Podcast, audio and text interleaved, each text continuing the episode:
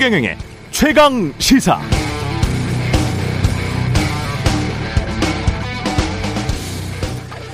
철마다 시시때때로 열리는 기자 백일장이 올해도 역시 돌아왔습니다.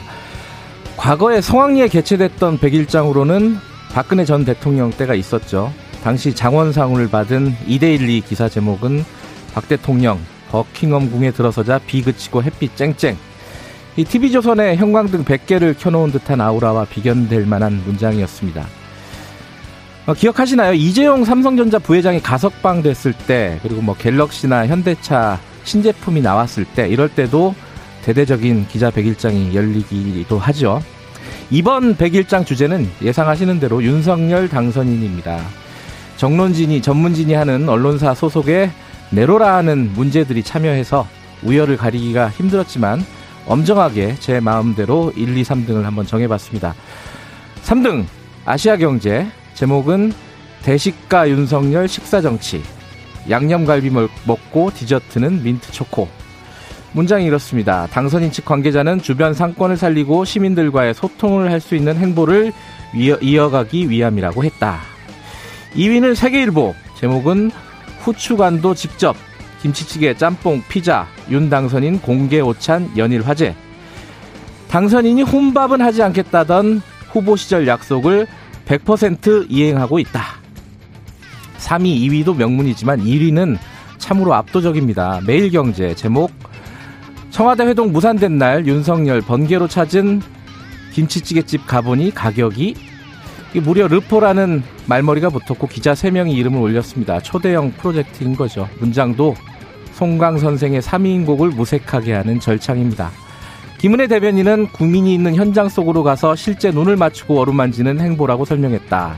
윤 당선인이 국자로 찌개를 뜨는 모습이 전파를 타자 정계 일각에서는 국자 주도권이라는 말이 나오기도 했다. 예전에 호주 공영방송에서 했던 매체 비평 프로그램이 있었는데요. 여기서 매주 최악의 기사를 선정해서 해당 기자에게 상으로 죽은 생선을 상으로 주는 걸 본 적이 있습니다. 마음 같아선 이분들에게 이거 하나씩 보내드리고 싶네요. 부끄러움 한 상자씩 마음으로 보내드립니다. 축하드립니다. 안녕하세요. 3월 23일 최경영의 최강시사 출발합니다. 저는 이번 주한주 임시 진행을 맡은 뉴스타파 기자 김경래입니다. 어, 최경영의 최강시사는 유튜브 라이브 당연히 보실 수 있고요. 문자 참여 기다립니다. 짧은 건 50원, 긴 건 100원, 샵 9730이고요.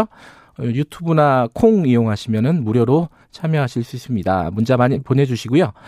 오늘 인터뷰에서는 어, 청와대 이전, 아, 대통령 집무실 이전이죠. 이 문제 계속 다뤄야 될 것 같아요. 어제 국방위가 좀 뜨거웠습니다. 국회. 민홍철 국방위원장 만나보고요.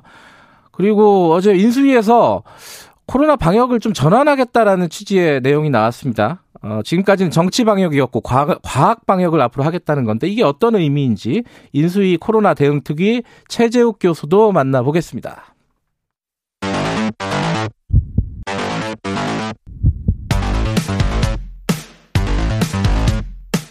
오늘 아침 가장 뜨거운 뉴스 뉴스 unboxing 네, 뉴스 unboxing 오늘도 민동기 기자, 김민아 시사평론가 나와 계십니다. 안녕하세요. 안녕하십니까. 아침부터 배가 고픕니다. 요새 먹방이 대세니까요. 저도 잘할 수 있습니다. 그런 거 먹고 뭐 사진 찍고 뭐 이런 거. 아 후추를 뿌리는 장면은 좀 인상적이더라고요. 아, 밥 먹고 어, 당선인이 민트 초코를 먹었다라는 기사도 봤습니다. 그렇죠. 주로 어, 베라라 그러네요. 거기를 이용한다는 깨알 같은 TMI도 들어가 있고. 뭐, 뭐, 그런, 재미로 그런 기사 쓸 수도 있는데 너무 많아가지고. 많더라고요. 좀 보기가 좀 그렇더라고요. 어, 해마다 열리는, 해마다가 아니라 철마다 열리는 백일장이긴 한데, 좀 이런 정론지나 이런 쪽에서는 좀 스스로 정론지라고 자부하는 쪽에서는 이런 거좀안 했으면 좋겠다라는 생각도 좀 들어요. 아니면 좋은 정보를 줬으면 좋겠어요. 그래서 그 김치찌개집 가격 뭐 이런 거는 저는 오히려 뭐 좋은 정보가 될 수도 있다고 생각합니다. 근데 가격이 잘 안 나요. 제목은 아, 가격은 그랬는데 나오긴 나오는데 아주 깨알 같고. 아니, 가격을 가르쳐 줘야지요. 그러면 가격이 나오긴 하는데 맛있다는 얘기는 나오더라고요. 자, 어, 그 얘기 어, 청와대 어, 대, 아 이게 계속 헷갈려. 대통령 집무실 이전이죠. 음, 이 얘기 지금 계속 갈등을 빚고 있는데 문재인 대통령이 어 이제 본인이 직접 입장을 또 밝혔습니다. 국무회의, 국무회의 자리였죠. 그러니까 국무회의에서 어제 그러니까 어떻게 보면 원칙적인 얘기를 한 거예요. 그렇죠. 지금 뭐 헌법이 대통령에게 부여한 국가 원수이자 행정 수반, 군 통수권자로서 책무를 다하는 것을 마지막 사명으로 여기겠다. 네. 원칙적인 얘기를 했는데 일단 국방부 청사로의 집무실 이전 계획에 그 전에 이제 사실상 반대 의견을 표명을 한 데다가 어제 박수현 청와대 국민소통수석이 어, 인터뷰를 굉장히 많이 했습니다. 네. 많이 했는데 에, 핵심적인 내용은 용산 자체에 대해서 청와대가 판단하지는 않는다. 근데 음. 다만 시간이 너무 촉박하다. 그런 우려를 전하는 것이다. 이제 이렇게 얘기를 했거든요. 근데 이 입장이 나온 뒤에 인수위 쪽에서 우리는 청와대를 가지 않는다라는 입장을 다시 한번 밝혔습니다. 그러니까 통이동에 마련된 인수위 당선인 집무실에서 취임 직후 업무를 시작을 하겠다. 이렇게 얘기를 했거든요. 근데 지금 언론 보도를 보니까 여기까지는 비슷한데 약간 나뉘는 부분이 있어요. 그치 청와대 벙커를 사용하니 많이 뭐 이런 얘기들이 그러니까 좀 있더라고요. 한겨레는 청와대 벙커를 사용할 수밖에 없다. 그래서 음. 통이동, 서초동, 청와대 세 곳으로 대통령 이제 업무 보는 곳이 쪼개지게 된다. 그러니까 이렇게 서초동이 자택이고 자택이고 그죠. 통일동이 사무실이고 그렇습니다. 음. 그러니까 청와대 벙커까지 사용하니까 이게 세 음. 곳에서 업무를 보게 될 가능성이 있다. 이게 좀 비효율적 아니냐 이런 우려를 전하는 반면에 한국일보 같은 경우에는 어, 통이동 집무실을 사용하는 기간에도 청와대 벙커 사용하지 않고 용산 국방부 청사의 벙커를 사용하겠다. 이게 이제 인수위발 쪽에서 나온 얘기거든요. 그러니까 아직 명확하게 정해지지 않았다는 그렇습니다. 뜻이네요. 이게 엇갈리는 걸 어떤 보면 인수위 관계자를 붙잡고 네. 얘기를 들었느냐에 따라서 네. 조금씩 나뉘는 그런 부분이 있는 것 같습니다. 음, 알수 없는 것들이 너무 많아요. 너무 많고 분명한 거는 어 서로 뭐 저 분위기가 안 좋다 이거 하나만 이제 확실한 것 같습니다. 왜냐하면 문재인 대통령이 국무회의에서 굳이 어쨌든 이 문제를 강조한 거잖아요. 네. 군 통수권자로서 책무를 다하는 게 마지막 사명이다. 무슨 얘기냐면은 어쨌든 이제 5월 9일 이제 딱 지나가면은 그 순간에 군 통수권자로서의 권한 그리고 어쨌든 그 위기 관리 상황에 대응할 수 있는 그런 권한 이런 것들을 윤석열 당선인에게 넘겨줘야 되는데 네. 그게 1분 1초라도 어쨌든 비면 안 된다라는 얘기를 지금 굳이 하는 거지 않습니까? 뭐 원칙적으로는 맞는 얘기긴 하죠. 그렇죠. 음, 이 얘기를 하- 한 것에 어떤 온도 차가 좀 느껴지는 게 박수현 수석이 어제 하루 종일 나왔습니다. 제 방송에 아침부터 저녁까지. 아, 그것도 극한 직업이네요. 그렇죠. 예. 하루 종일 똑같은 얘기를 반복했어요. 지금 민동기 기자님 말씀해 주신 대로. 이 이전에 반대하는 게 아니다. 그런데 네. 이런 난점이 있으니까 좀 해결해 보자는 것이고 이 집무실 이전 문제를 사전에 이렇게 논의하거나 협의한 적이 없지 않느냐. 그러니까 얘기를 해보자. 뭐 이런 톤이었거든요. 제가 볼 땐 톤이 좀 달라요. 이게 톤의 어떤 그, 어, 뉘앙스가. 음, 그리고 윤석열 당선인 측도 인수위 대변인, 김은혜 대변인이나 뭐 이런 쪽에서 하는 얘기는 이제 좀 읍소에 가까운 얘기도 하고 뭐 이랬습니다. 네. 근데 오늘 보도 나온 일하고 거- 싶습니다. 뭐 이런 이런 그렇죠. 거. 네. 그렇죠. 근데 윤석열 당선인의 반응이라는 거를 이제 오늘 보도한 내용들을 보면 신문들이 보도한 내용을 보면은 굉장히 뭐 격앙되어 있는 것처럼 보도를 많이 했어요. 음. 그래서 뭐 지금 통이동에 굳이 나는 청와대 안 들어가고 통이동에서 출퇴근하겠다 이렇게 얘기한 것도 사실 이게 어떻게 보면은 배수진 아닙니까? 네. 통이동 그, 그 얘기도 하더라고요. 방탄유리가 안 돼 있다 통이동에는. 네. 그러면 이게 서로 지금 어, 어 어떤 의도라던가 그 다음에 어떤 불쾌감 이런 걸 전제하고 부딪히는 모양새여 가지고 국민들 보기에는 이게 두 사람의 이 문재인 대통령하고 윤석열 당선인이 풀어야 되는 문제 아니냐 이렇게 생각할 수밖에 없는 그런 국면이 되고 있어요. 아 근데 제가 오늘 신문을 쭉 보면서 네.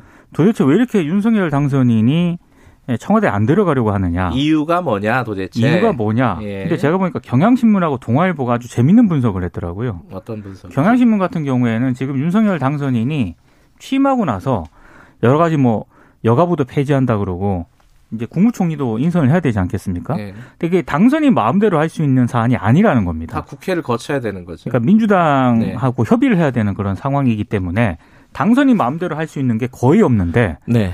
청와대 집무실 이전은 그거는 본인이 할 수 있는 거라는 거예요. 음. 그래서 이 문제에 대해서 굉장히 좀 의지를 보이고 있다. 경향신문의 분석이 그렇고요. 동아일보 분석은 조금 다른데, 아, 국정농단 수사를 했잖아요. 윤석열 당선인이.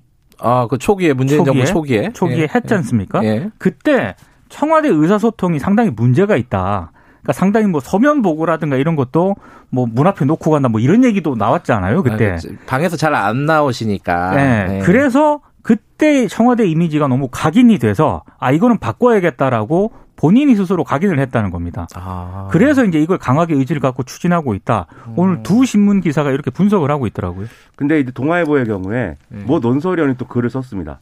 제목이 누가 청와대 애들을 돌려달라고 했나예요. 그 송평인 논설위원이라고 하시죠. 어, 네, 그건 이제 뭐- 논조가 좀 다르네요. 네. 그렇죠. 음. 거기 보면은 쭉 읽어보면은 일단 이제 문재인 대통령의 대응 잘못했다라고 하는 얘기도 있지만 전반적으로 윤석열 당선인이 무리하게 추진하고 있는 것이다. 네. 그리고 지금 말씀하신 이제 박근혜 정권 때 청와대 구조하고 어쨌든 문재인 정권 때하고 구조가 다른 것이다. 이 얘기도 하거든요. 음. 비슷하게 얘기를 했습니다마는 이 청와대 본관에서 집무를 하고 박근혜 전 대통령의 경우에는 일부를 이제 관저에서 이제 한 건데 음. 그게 아니고 이제 문재인 대통령은 어쨌든 취임 초에 공개한 것처럼 일자리 상황판 나오고 뭐 이랬잖아요. 거기가 여민관의 집무실이란 말이죠. 비서들 있는 곳. 그렇죠. 예. 그렇기 때문에 어떤 효율적인 업무라든가 그리고 거기에 이제 기자들이 드나들 수 있는 공간도 있고 음. 그런 것들을 어쨌든 개선을 해놨기 때문에 이전 정권에서 있었던 근거 것을 근거로 해가지고 청와대의 대통령 집무실을 가, 갖고 나와야 된다 이렇게 얘기하는 게 근거가 빈약하다 이렇게 지적을 하고 있거든요. 그래서 동아일보의 분석대로라고 하면은 그 논설위원 글로 사실 반박할 수 있는 부분들이 있고 그다음에 말씀하신 경향신문 분석의 경우에는 그게 이제 그런 정치적 판단이나 이런 게 있다 하더라도 그게 단 하루도 청와대에 들어가서는 안 되는 일인가 그래 그걸 그걸 전제하더라도 그럼에도 불구하고 예. 청와대 들어가고 나서 잘 준비를 해서 매끄럽게 해도 되는 거거든요. 근데 이렇게 하는 것은 결국은 일종의 뭐랄까요 어떤 어떠한 종류의 고집 뭐 내지는 어떤 뭐 자존심의 문제 또는 뭐 이런 문제 아니냐 그렇게 얘기가 나올 수밖에 없다는 것이죠. 주도권의 문제일 수도 있고요. 그래서 그렇죠. 동아일보 논설위원회 글을 참조하면 좋을 것 같은데 거기 보면 이제 절차나 이런 것들을 잘 따져서 해야 된다. 그래서 청와대에 일단 들어가서 거기서 일단 어 이 합참을 수방사로 옮기기 위해서 수방사를 먼저 이전하는 걸 하고 합참을 그다음에 이전을 하고 그다음에 국방부를 이전하고 다 문제가 없는 걸 확인한 다음에 마지막으로 대통령 집무실을 옮겨라. 이렇게 써 있거든요. 음. 좋은 제안 아닙니까? 제가 뭐 그, 이제- 그 논설위원님은 좋아하진 않지만 송평인 논설위원 외에도 예. 전 월간 조선 기자였죠. 조갑재 씨. 예. 조갑재 씨도 비슷한 취지의 얘기를 계속 하고 있거든요. 근데 이제 사실은 어 여러 가지 이제 구체적인 쟁점들이 있잖아요. 예를 들어 뭐, 뭐 전산망은 어떻게 옮길 것이냐, 뭐 음. 경호는 또 어떻게 할 것이냐, 돈은 얼마나 드냐, 안보에는 문제가 있냐 없냐 이 쟁점들이 세부적으로 나눠보면 굉장히 많아요, 사실은. 근데 그것도 이제 어제 국회 국방위에서 이제 그렇죠. 여러 가지 논의가 있지 않았습니까? 어 국방위에서 밝힌 거는 이제 양쪽 그 여당과 야당이 어 민주당하고 국민의힘이 지금 어 그 서로 간에 주장을 하고 국방부에서는 어, 이제 어, 난처한 태도로 이제 얘기를 어쩔 수 없이 하게 되는 뭐 이런 상황이긴 했는데 그걸 보- 보다 보면 좀 정리되는 부분이 있어요.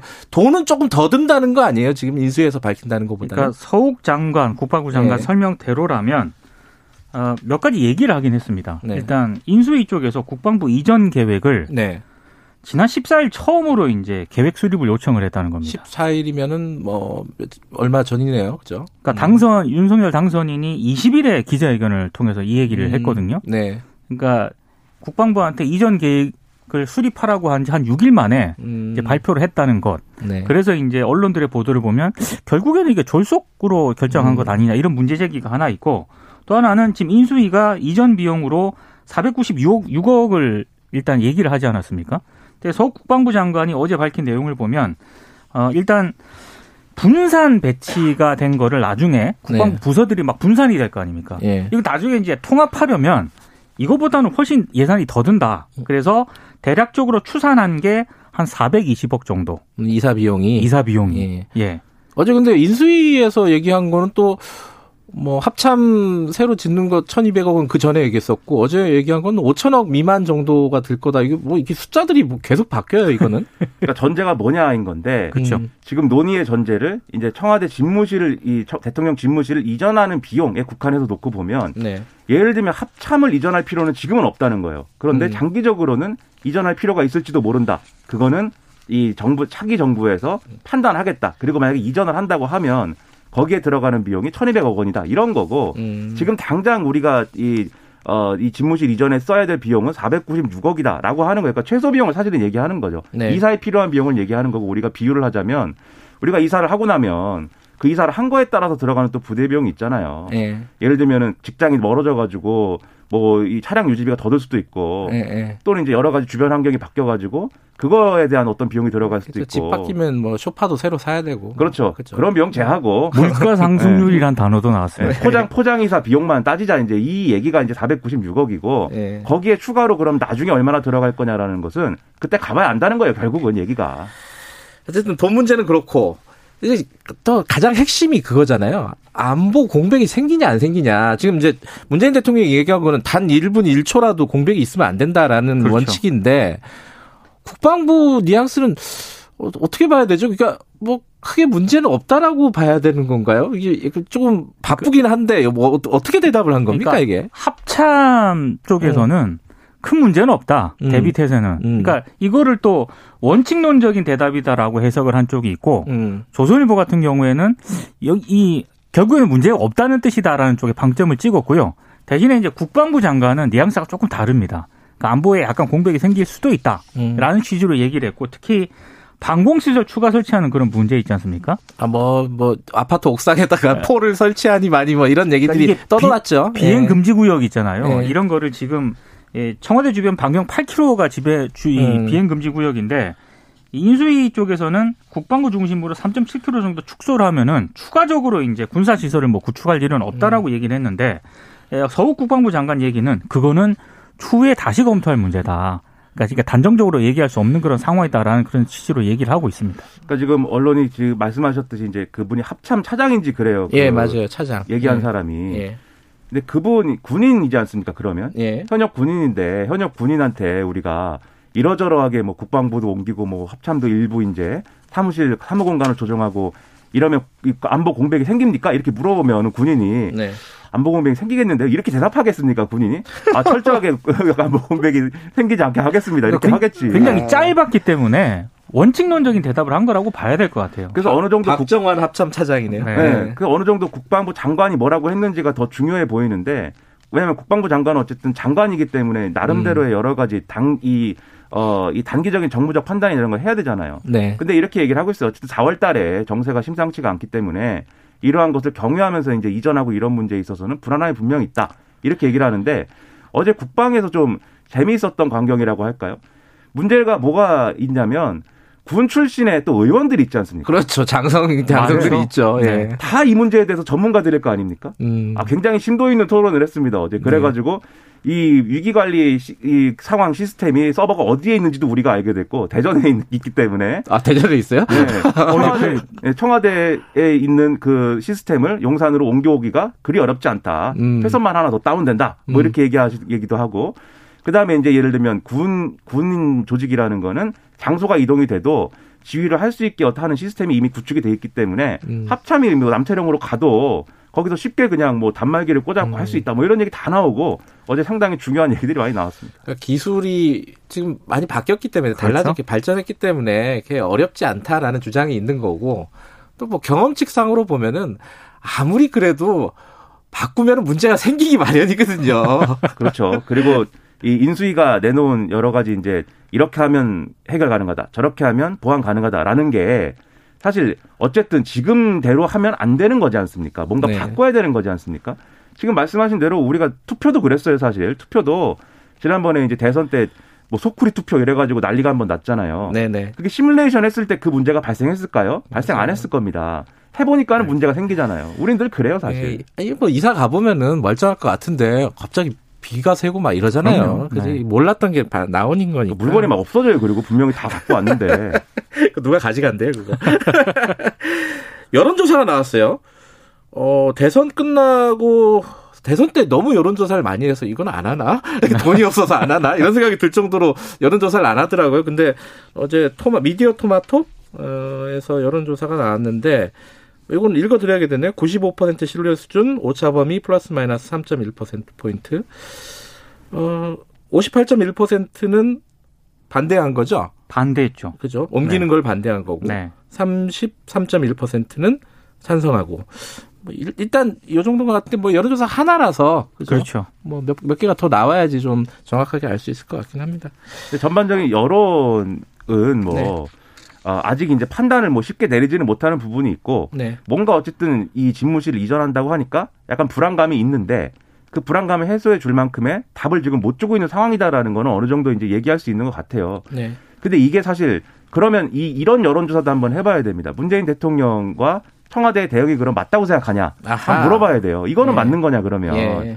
제가 볼 때는 이게 국민들이 볼 때 그래서 톤이 중요한 게 국민들이 볼 때 청와대의 대응이라는 게 이게 어쨌든 우려되는 부분이 정말 현실적으로 있고 음. 그거를 보완하기 위해서 지금 하고 있는 얘기다라고 받아들일 수 있으면은 국민들이 뭐 저런 얘기 할 수 있다 이해할 음. 텐데 그게 아니라 이게 새롭게 출범하는 정부를 발목을 잡기 위해서 뭔가 하는 거 아니냐 그리고 심지어는 지방선거에 이용하기 위해서 이렇게까지 하는 거 아니냐 이런 쪽에 더 이제 기울어지게 되면은 그건 오히려 상당한 어떤 어, 더 큰 파장이 일어날 수밖에 없는 거거든요. 네. 그래서 이런 측면에서 사실 청와대가 왜이 이 지금의 어떤 어 인수위의 어떤 여러 가지 절차나 이런 것들에 대해서 문제 제기를 하는지를 정확하게 계속 설명해 줄 필요가 있는 것 같고 윤석열 당선인도 이제 이런 얘기가 나왔을 때는 여기에 어떻게 대응하느냐를 두고 국민들이 또 앞으로의 국정 운영 방식이나 이런 걸 판단할 거거든요. 네. 근데 아이 뭐 이 지금 정부가 안 들어주면 나는 요 통일동에서 계속 있겠습니다. 뭐 이런 방식으로 반응하는 것이 어떻게 비추겠느 비치겠느냐. 그걸 사실은 생각을 해봐야 되는 거죠. 알겠습니다. 뭐 경호 문제는 뭐 여러 가지 얘기가 나오는데 뭐 많이 했던 얘기라서 넘어갈게요. 어, 다만 좀 그 생각은 들더라고. 경호라는 걸 조금 패러다임을 바꿔야 되는 시점이 아닌가라는 생각은 들어요. 너무 과잉이라는 지적들도 있잖아요. 근데 그렇죠. 또 분단 상황을 생각해 보면 그게 쉬운 일인가라는 생각도 들고 뭐 나중에 이건 얘기할 기회가 있을 것 같습니다. 아, 저는 없겠네요. 이번 주까지만 하니까. 모를 모를 일입니다. 또 네. 어떻게 될지 몰라요. 자, 그 다른, 아, 다른 얘기도 이게 비슷한 얘기네? 이게 그, 둘이, 윤석열 대통령 당선인 당선인과, 아, 헷갈립니다. 문재인 대통령, 현 당- 대통령이 회동을 하는데 이 문제만 있는 게 아니잖아요, 지금. 인사 문제가 있잖아요. 요거는 이제 뒤에 계속 보도를 나오는 거 보니까 대, 대략 왜 그런지는 알겠어요. 그죠? 매듭이 좀, 아니, 매듭이란다. 가닥은 알겠어요. 지금 갈등의 가닥은. 지금 상황이 어떤 상황입니까? 뭐 때문에 안 되는 겁니까, 지금? 그러니까 21일에 네. 이철이 이 정무 수석하고 장재원 당선인 비서실장이 만났잖아요. 네. 근데 이런저런 얘기를 했는데 이제 합의점을 찾지는 못했거든요. 근데 이제 오늘 보도 나온 걸 보면 당시 이제 그 감사원 인사 문제를 가지고 감사위원들 두 위원들. 명이 있는 거죠. 그렇죠. 예. 두 명인데 일단 인수위 쪽에서 당선인 쪽에서는 어, 문재인 대통령이 손을 떼라. 음. 이건 인사를 우리가 하겠다. 요런 네. 입장인 반면에 지금 이 이철희 정무수석 같은 경우에는 두 자리 가운데 최소 한 자리는 지금 문재인 대통령이 인사를 단행하겠다. 음. 요게 아마 평행선을 달린 것으로 보입니다. 그래서 이제 이거는 좀 청와대 입장에서는 두 자리 다 하겠다라고 하는 거는 이건 무리한 주장이다. 음. 이제 인수위 쪽에서는 아 이거 우리가 할 수 있는 건 아니냐 왜 알박기를 하려고 하냐 뭐 이런 얘기까지 나온 것 같아요. 그래서 결국에는 만날 것인가가 중요한 문제 아니겠습니까? 근데 언론 보도를 보니까 이런 상황이라면은 안 만날 수도 있다라는 보도가 조심스럽게 나옵니다. 특히 윤 당선인 측 핵심 관계자가 언론에 여러 차례 등장을 하는데 이런 얘기를 하더라고요. 지금과 같은 상황에서 못하러 회동을 하느냐? 회동할 가능성도 일고의 가치도 없다. 이렇게 멘트를 했습니다.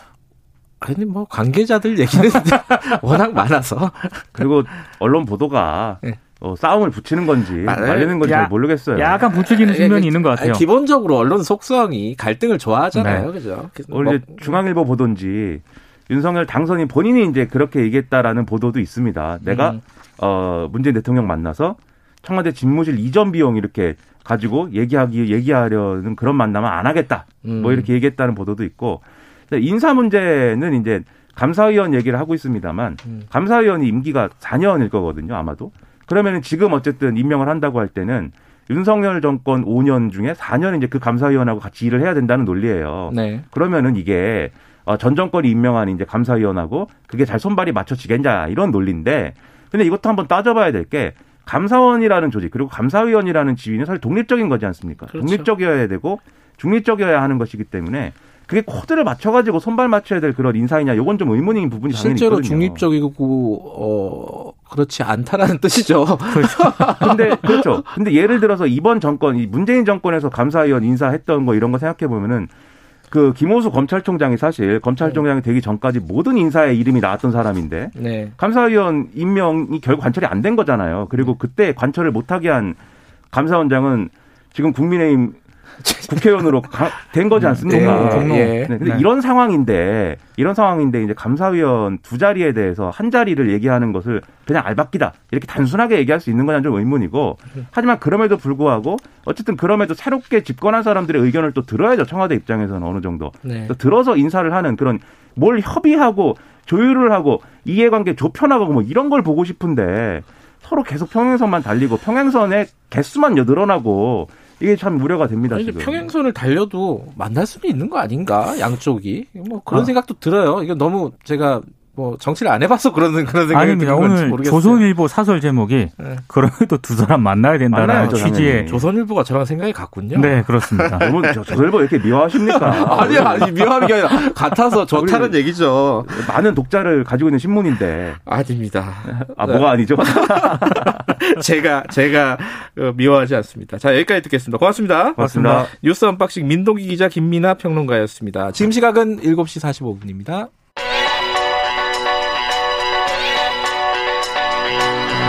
최강 시사 박대기의 눈. 박대기 기자 나와 있습니다. 안녕하세요. 네 안녕하십니까. 오랜만입니다. 그죠? 네. 예, 여전하네요. 어, 하나도 안 늙었어요. 예, 그동안에. 원래 좀 노안이라서 오늘 전기요금 얘기하는데 이게 이게 말이 많더라고요. 기사도 많이 나오고. 일단은 뭐 조정 단가라는 거를 발표한다고 했다가 이게 연기가 됐어요. 그러면은 사람들은 아 이제 안 오르는 건가? 올린다고 원래 했었는데 네. 어떻게 되는 거예요, 이게? 일단 조정 단가라는 게 전기요금을 구성하는 여러 가지 비용 중에 일부에 불과하고요. 아 일부예요, 그게? 예, 음. 조정 단가를 반영해서 이제 계산을 하는데 이 전기요금 가장 큰 부분이 사실은 전력 양 요금이라고 몇 킬로와트시를 썼느냐 여기에 그렇겠죠. 따라서 요금이 음. 다른 건데 거기에 대해서는 지난해 12월 달에 이미 올린다고 발표를 했었습니다. 아 그거는 요번에 연기와 상관없는 거예요, 예, 그러면? 그러니까 아하. 4월 달, 그러니까 다음 달부터 그 요금은 1kW 시당 6.9원이 오르도록 예, 음. 발표가 돼 있고요. 네. 거기 따라서 어 1kW 시당 6.9원 하면은 감이 잘 안 오실 텐데 일반 4인 가구 같은 경우에 350kWh를 쓰거든요. 아 평균적으로? 예. 그렇기 때문에 한 달 요금이 2,400원 정도 오른다. 음. 다음 달 사용하시는 요금이 2,400원 오르면 5월 달에 고지서가 나오겠죠. 네. 5월 고지서를 보시면 예, 전에보다 2,400원은 오르는데 그럼 연기한 것이 무엇이냐? 연기한 것은 여기서도 추가적으로 올리는 부분이 있습니다. 연료비 네. 연동제라고 하는데요. 네. 그 사실은 전기를 만드는데 가장 큰 돈이 드는 부분이 연료비이기 때문에 연료비가 오르면 그만큼 더 올릴 수 있는 게 있습니다. 음. 거기에 대해서 이제 1kW 시당 3원까지 올릴 수 있는데 네. 이 3원을 올릴 것이냐 말 것이냐 이 부분은 연기가 돼 있습니다. 음. 근데 지금 대선 기간에 윤석열 당선인이 뭐 동결하겠다, 네. 올리지 않겠다라는 공약 공약이 약속이죠 했는데 그러면은 이 6.9원 올린다고 발표했던 네. 거를 뭐 다시 뭐 회의 같은 거 열어갖고 취소할 수 있는 거 아니에요? 예, 그 법적으로는 취소를 할 수가 있는데요. 예. 일단 윤 당선인 같은 경우는 현재 뭐 대통령은 아니시기 때문에 예. 어 지금 당장 뭐 회의를 소집해서 할 수는 없는 상황이고요. 예. 또 한국전력 같은 경우에는 상장회사입니다. 음. 예, 정부 기관은 아니죠. 상장회사이기 때문에 아, 그 문제가 있구나. 예, 자체 이사회를 이미 열어서 결정한 문제이기 때문에 예. 새로운 이사회를 열어서 취소를 해야 되는데 예, 그럴 경우에는 주주에 대한 배임 문제가 벌어질 수 있기 때문에 아, 회사에 손해를 끼치는 거니까. 예, 법적으로 예. 불가능한 것은 아닌데 뭐 상당히 좀 난관이 예상되는 그런 상황입니다. 정기요금은 뭐, 뭐 올릴 때마다 이게 뭐 약간 논란이 되는데 네. 지금 올리는 이유는 뭐예요?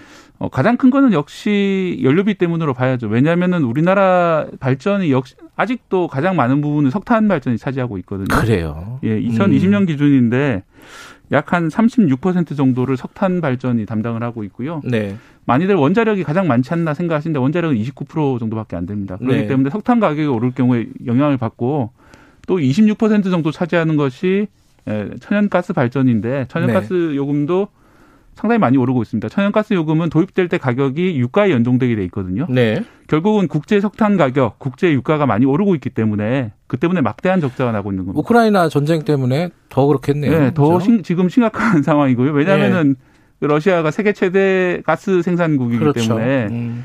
어 원래는 우리나라로 왔어야 될 LNG 선 이런 것들이 지금 유럽으로 많이 몰려가고 있는 그런 상황이거든요. 가격이 앞으로 더 오를 수 있는 상황이기 때문에 적자가 한전에 지난해 역대 최대 최고의 적자가 났습니다. 5조 8천억 원이나 무려 적자가 났는데 음. 올해는 그 적자가 20조 원까지 커질 수 있다. 아이고. 그렇게까지요? 예, 증권사 음. 두 군데서는 그렇게 예상을 하고 있고. 그러니까 어쩔 수 없이 올려야 된다고 한전은 지금 계획하고 있었는데 네. 지금 뭔가 정치적인 상황도 그렇고 아, 좀 쉽지가 않은 상황입니다. 상황이 돼버렸네요. 예. 근데 오- 오늘 이게 주된 쟁점은 아닌데 예. 어쨌든 그런 얘기는 계속 나와요. 이 전기요금 결국 올리는 거는 원전 탈원전 정책 때문에 올리는 거 아니냐? 네.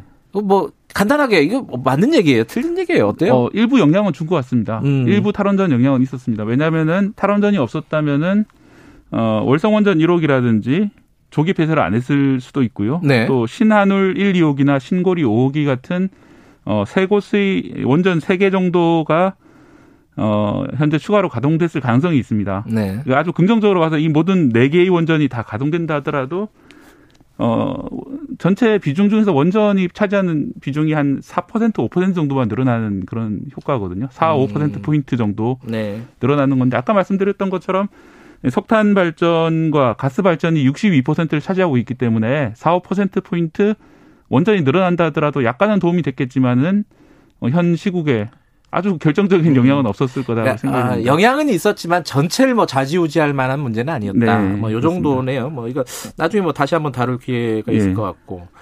자 그러면은 아 다시 아까 그 윤석열 당선인 얘기로 네. 돌아와서 4월 전기요금 인상 백지화 이게 윤석열 당선인이 얘기를 한 건데 이거는 아까 뭐 배임 문제도 걸리고 네. 그죠 한전 쪽에 뭐 안 되는 건가요? 일단은 그 윤 후보 윤 당선인 같은 경우에 후보 시절에는 이게 현 정부에서 올린 것에 대해서 이제 크게 비판을 하는 입장에서 이렇게 말을 했는데요.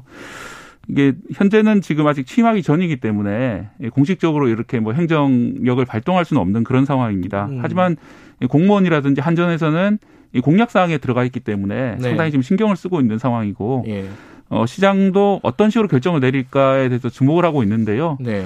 그런데 20조 원이라는 그러니까 20조 원은 이제 가장 크게 봤을 경우고 네. 일반적인 증권사들도 어, 한 15조 원 정도 올해 적자 날 거라고 보고 있는데 음. 그렇게 되면은 어, 요금을 올리지 않으면 상당히 그 방법이 제한이 됩니다. 네. 회사채를 발행을 하거나 아니면 정부에서 예산으로 지원을 해줘야 되는 문제가 생기는데 아하. 그러면 또 다른 비용이 발생할 수 있죠. 이자 비용이 발생한다든지 음. 어, 정부의 그 재정 그 악화가 계속 더 반복되는 문제가 있기 때문에 현실적으로는 요금을 올리지 않을까 결국은 네. 그렇게 시장에서는 전망을 하고 있습니다. 그래서 현재 한국전력 주가가 상당히 낮은 편인데 그리고 또 부채가 올해 20조까지 난다고 하니까 이걸 주식을 팔아야 되는 게 아니냐 뭐 이렇게 생각을 하시는데 일각에서는 일부 그 증권 애널리스트들은 이 곡소리가 날 때 비중을 확대하라 뭐 이런 격언을 얘기를 하면서 이렇게 위험합니다. 그래도. 예, 언젠가는 오르지 않을까 뭐 이렇게 음. 예상도 하고 있- 있는 상황입니다. 윤석열 당선인이 요즘 분위기 보니까 어 지키겠다 뭐 이런 생각들을 많이 갖고 있어가지고 예. 청와대도 옮기겠다 뭐 이러니까 이건 어떻게 될지 좀 지켜봐야겠네요. 어쨌든 뭐 이런 문제들도 교통 정리가 빨리 필요할 것 같습니다. 여기까지 듣겠습니다. 고맙습니다. 네, 감사합니다. 박대기 기자였습니다. 김, 아 김경래가 아니군요. 최경영의 최강 시사 1부는 여기까지 하겠습니다. 잠시 2부에서는요. 국회 국방위원장 민홍철 위원 만나보고요. 그리고 코로나 대응 특위 인수위 쪽이죠. 최재욱 교수 연결해서 과학 방역이 무엇인지 얘기 들어보도록 하겠습니다.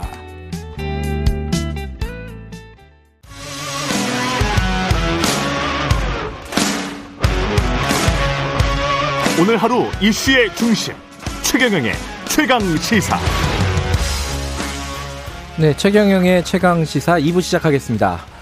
저는 어, 최경영 기자가 코로나 확진이 돼서 일주일간 임시로 진행을 맡은 김경래라고 합니다. 어, 어제 국회 국방위에서 좀 갈등이 있었어요. 뭐 집무실 이전 윤, 윤석열 당선이 집무실 이전, 이전 계획을 밝힌 가운데 청와대가 사실상 뭐 거부 의사를 밝힌 거죠. 거기에 대해서 뭐 민주당 쪽에서는 안보 공백이 우려된다 이전을 하면 이렇게 얘기를 했고 저 국민의힘에서는 발목 잡기 그만 좀 해라 이렇게 좀 부딪히고 있습니다. 국회 국방위원장 민홍철 의원 연결하겠습니다. 안녕하세요. 예, 안녕하세요. 민홍철입니다. 네. 아, 국방부 장관이 어제 출석을 했잖아요. 예. 저는 보면서 좀 딱하더라고요. 지금 이게 애매한 상황이잖아요. 이제 신구 권력이 교체되는 상황이고. 뭐 그렇죠. 예. 그래도 이 쟁점에 대해서 뭐 입장들을 밝혔는데 위원장으로서 보시기에는 어땠습니까? 이제 어째, 어쨌든 국방장관은 절차적으로 너무 서두르는 감이 있다 이런 취지로 얘기를 한 건가요? 어떻, 어떻게 보셨어요? 그렇죠. 뭐 국방장관도 여러 가지 입장이 아니겠습니까? 네. 그래서 뭐 공개적으로도 뭐 이렇게 할 말을 하지 않은 그런 느낌이었고요. 예. 어, 다만 이제 그 언간에서 저희들이 판단하기에는 네. 어제 뭐 장관도 그런 얘기를 했습니다. 너무 빠른 시간 내에 네. 에, 검토 없이 배치 조정되는 것에 대한 우려가 많다. 네. 아, 사실 어, 국방부에 통보된 게 3월 14일이라는 게 어제 확인이 됐지 네네. 않습니까? 어, 그래서 14일에 통보가 됐고 인수위원들이 18일 날인가요? 이제 현장 실사하고 네. 어 20일 만에 바로 짐을 싸서 옮겨라. 그러니까 네. 사실 국방부에서도 어, 의외의 이제 결정이라고 판단을 한 것 같고요. 네. 그다음에 그 시간 내에서는 도저히 어떻게 조치할 수 있는 그런 입장이 아니었다라는 것을 어제 언간에서 이제 확인할 수 있었고 음. 네. 어, 국방장관도 그걸 간접적으로 표현을 하고 제한 사항이 많다. 음. 아, 최소한 합창 건물로 이전하더라도 어, 4주 이상이 걸린다 네. 이런 얘기도 또 했고요. 네. 그래서 이것은 너무 절속으로 어, 했다는 게 어제 에, 네, 확인이 됐다 저는 그렇게 봅니다. 그러면요, 어, 네. 뭐, 저 민주당 쪽이시니까 제가 그 국민의힘 입장에서 여쭤보면은, 네. 아니, 뭐 졸속으로 결정했다고 하지만은 이게 바- 거꾸로 뒤집어 보면은 신속하게 결정했다. 뭐 이렇게 얘기할 수도 있고, 아 그거는 뭐 예. 다른 행정부서 같으면 네. 어, 그렇게 할 수가 있겠죠. 예. 그러나 이것은 국가의 전체적인 특히 군사 안보를 책임지고 있는 부서 아니겠습니까? 그리고 네. 그 행정적인 어떤 뭐 단순히 비품만 가지고 움직이면 그것도 뭐 생각해 볼 수가 있겠죠. 그러나 음. 어, 국방부는 유사시의 전쟁의 가장 최고의 지도부 음. 역할도 하고요. 네. 그 다음에 또 시설이 사실 뭐 이제 군사 보안의 문제이기 때문에 그렇습니다만은 네. 아, 유사시에 군을 지휘하거나 어떤 안보를 지휘할 수 있는 그런 시스템도 갖추고 있죠. 네. 그런 것까지 움직이려면 이게 그렇게 단순한 것이 아니라는 거죠. 음. 그래서 사전에 충분히 네. 그런 문제점들까지 검토가 된 이후에 네. 에, 했어야 되네 그렇지 않다. 왜냐하면 국가 안보라는 게 특히 국가 안보는 음. 총체적인 안보인데요. 네. 어, 특히 군사 분야는 이제 군사 안보도 더 중요한데 네. 어떤 일에 의해서 단 1초라도 어떤 안보의 공백이나 실수가 있으면 안 되지 않습니까? 네. 어, 그런 차원에서 이제 얘기, 얘기를 하는 거죠. 예. 이제 국민의힘 입장에서는 어 이게 새 대통령이 뭔가 의욕적으로 추진하려 그러는데 이 발목 잡는 거 아니냐. 그리고 그리고 약간 격앙된 표현이긴 하지만 대선 불복 아니냐 이거. 아, 이거 그거는, 어떻게 생각하십니까? 아, 그런 것은 제가 볼 때는 오히려 저는 음. 그래 개인적으로 생각이 됩니다. 네. 아마 윤석열 당선인께서는 그렇게까지 생각하시겠습니까? 네. 그러나 그 밑에서 일하는 참모들이 네. 저도 유심히 언론을 통해서 보고 있는데 네. 뭐 발목 잡기다 또 역겹다까지 표현을 아, 하고요. 예. 예. 그다음에 대선 불복 아니냐 이런 표현을 하는 것은 오히려 이 문제 윤석열 당선인의 가장 대표적인 공약 네. 정말 소통의 대통령이 되고자 하는 그런 뜻에 오히려 어 방해하고 있는 것이 아닌가. 음. 그리고 어 문재인 대통령께서도 충분히 얘기를 하셨지 않습니까? 네. 마지막까지 안보의 책임은 본인한테 있다. 음흠. 그러나 어, 만남의 그 대화의 만남은 언제든지 열려 있다. 네. 이렇게 얘기를 좀 하고 계시는 시기에 네. 자꾸 옆에서 밑에서 그런 식으로 대화 또 만남을 방해하는 음. 듯한 어, 얘기는 우리가 좀 아무리 정치 공학적이라 하더라도 좀 자제해야 되지 않느냐. 음. 누가 통합을 반대하고 또 새로운 출발을 반대하겠습니까? 네. 그거는 좀 어, 너무 과하다 저는 그렇게 봅니다. 그러면 지금 그 어제 뭐 회의 결과를 보시고 나서 이제 뭐 위원장께서 이제 나름대로 생각하신 어떤 해결책이 있을 거 아닙니까? 어떻게 어, 가야 된다고 보십니까 지금? 아, 그래서 어제 이제 국방부 장관도 여러 가지가 나와 있고 또 국, 네. 국- 어, 국민의힘 의원님들께서도 그런 사정을 다 이해를 하신 것 같아요. 네. 그래서 이제 뭐 여러 가지 뭐 옮기는데 이 4주 이상이 걸린다라는 것도 서로 이해를 해- 네. 하고 있고 예. 또 보니까 당선인께서도 뭐 그러면은 옮기길 때까지 그, 그 청와대 네. 위기관리센터 벙커를 사용할 수도 있다라는 걸 저도 언론에 보도된 걸 봤는데요. 또 반대되는 그러니까 보도도 있었습니다. 예, 예. 아 그렇습니까? 예, 예. 하여튼 뭐 현실적인 그런 어려움이 있다라는 것은 이제 어제 국방위원회를 통해서 네. 다 이렇게 서로 확인을 한 것 같아요. 음. 그러면 이것을 정말 합리적이고 상식적으로 어, 해결해야 되지 않을, 풀어가야 되지 않을까 저는 그렇게 네. 생각을 합니다. 또 비용의 문제도 있거든요. 네. 어제도 어, 국방장관도 얘기를 했습니다만은 단순한 이사 비용 말고요. 네. 어, 여러 가지 시스템도 구축하고 또 국방부의 직할 부대가 있습니다. 네. 이런 것을 옮기는 이런 비용도 그리고 병력도 한 6,500명 정도 네. 어, 있고 또 군 부대도 16개 크고 작은 부대가 있고요. 예. 이것을 전반적으로 옮기고 이전하고 또 그 거기에 부, 부대 시설로 들어가는 군 가족들의 어떤 숙소 시설이라든지 이런 것 네. 보면은 비용이 이게 굉장히 추산 방법에 따라서 많이 이게 차이가 나고 또 많이 늘어나게 됩니다. 네. 그리고 어제도 방공 시스템 같은 경우 음, 이것도 새로 뭐 추가할 필요가 없다고 하는데 저는 어, 분명히 현재 시스템으로 보더라도 어 반드시 추가돼야 된다 경호 시스템이요. 음. 그러면 거기도 또 비용이 늘어나거든요. 근데 민주당에서는 1조 원 얘기를 진작부터 하고 있었잖아요. 1조 원이 넘을 거다. 비용이. 이게 좀 어. 과장됐다. 이게 지금 어. 국민의힘 쪽에서는 얘기한단 말이에요. 아 그것은 이제 아마 그렇게 주장하시는 의원님도 계셨는데 예. 어, 그것은 이제 과거에 국방부 신청사와 합참 신청사 그리고 거기에 또 시설 국방시설 본부 네. 군사법원 합정조사단 국방 홍보원도 짓고 있고요. 예. 그 다음에 여러 가지 그 부대 시설들이 있습니다. 예. 그 시설들을 짓는 비용을 합계, 단순 합계를 해보니까 그 1조 원이 나옵니다. 그거는. 예. 어, 그러나 이제 다른 데로 옮길 때는 여러 가지 조건에 따라서 다르겠죠. 예, 예. 예, 예. 어, 그래서, 어, 최소 저희들은 어제도 거의 뭐 5천억 가, 네. 5천억 가까이는 들 것이다라는 것은 뭐 확인이 됐고요. 예, 예. 그래서 어떻게 물가 상승이 또 있죠. 있지 네네네. 않습니까? 그래서 여러 가지를 고려했을 때, 에, 그 비용 추계가 매우 달라질 수 있다. 아, 그렇습니다. 근데 어제 아까 위원장께서도 말씀하셨지만은 뭐 4주 이상 걸린다. 그러면은 이제 가장 최소화 시키면 4주 정도 잡으면 지금도 할 수 있는 거 아니에요? 아, 그거는 또, 그, 어, 현재, 저는 또, 네. 어, 어, 그, 그, 뭡니까, 저, 그 안보 공백. 예, 예. 이 문제가 개- 또 매우 우려가 되거든요. 특히 이제 정권 교체기고, 예. 그 다음에 또 3, 4, 5월이 보면은 북한의 도발의 시기가 매우 많았습니다. 네. 달에 따랐을 때. 그리고 또 3월, 4월 달에는 우리 한미 훈련이 계획돼 있고요. 네.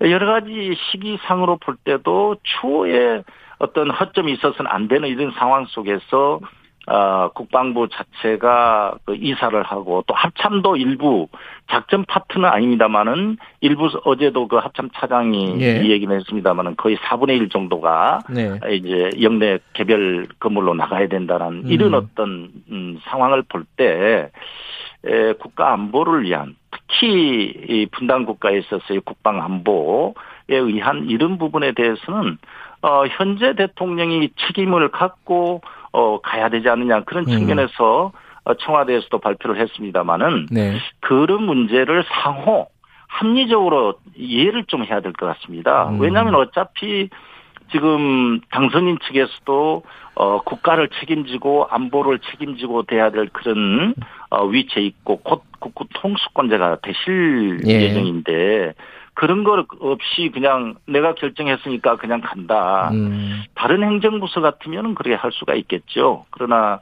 아, 특히 국방부 아닙니까? 그래서 네. 그거는 서로 간에 뭐 보는 시각이 다르겠습니다만은 예. 어, 국민과 나라의 어떤 이런 미래를 위해서도 좀 서로 어, 이해를 좀 했으면 하는 그런 바람입니다. 네. 개인적으로 예 예. 그 이제 안보 공백 얘기가 나왔으니까 여쭤보는 건데 이 뭐 약간 일- 이른바 뭐 보수 신문이나 이제 국민의힘 쪽에서 지금 얘기하고 있는 게 청와대에서 안보 공백 얘기할 자격이 있냐? 뭐 북한이 미사일 계속 쏘는데 NSC 거의 열지 않지 않았냐? 이런 아. 반응들이 나와요. 어떻게 보세요, 이거는?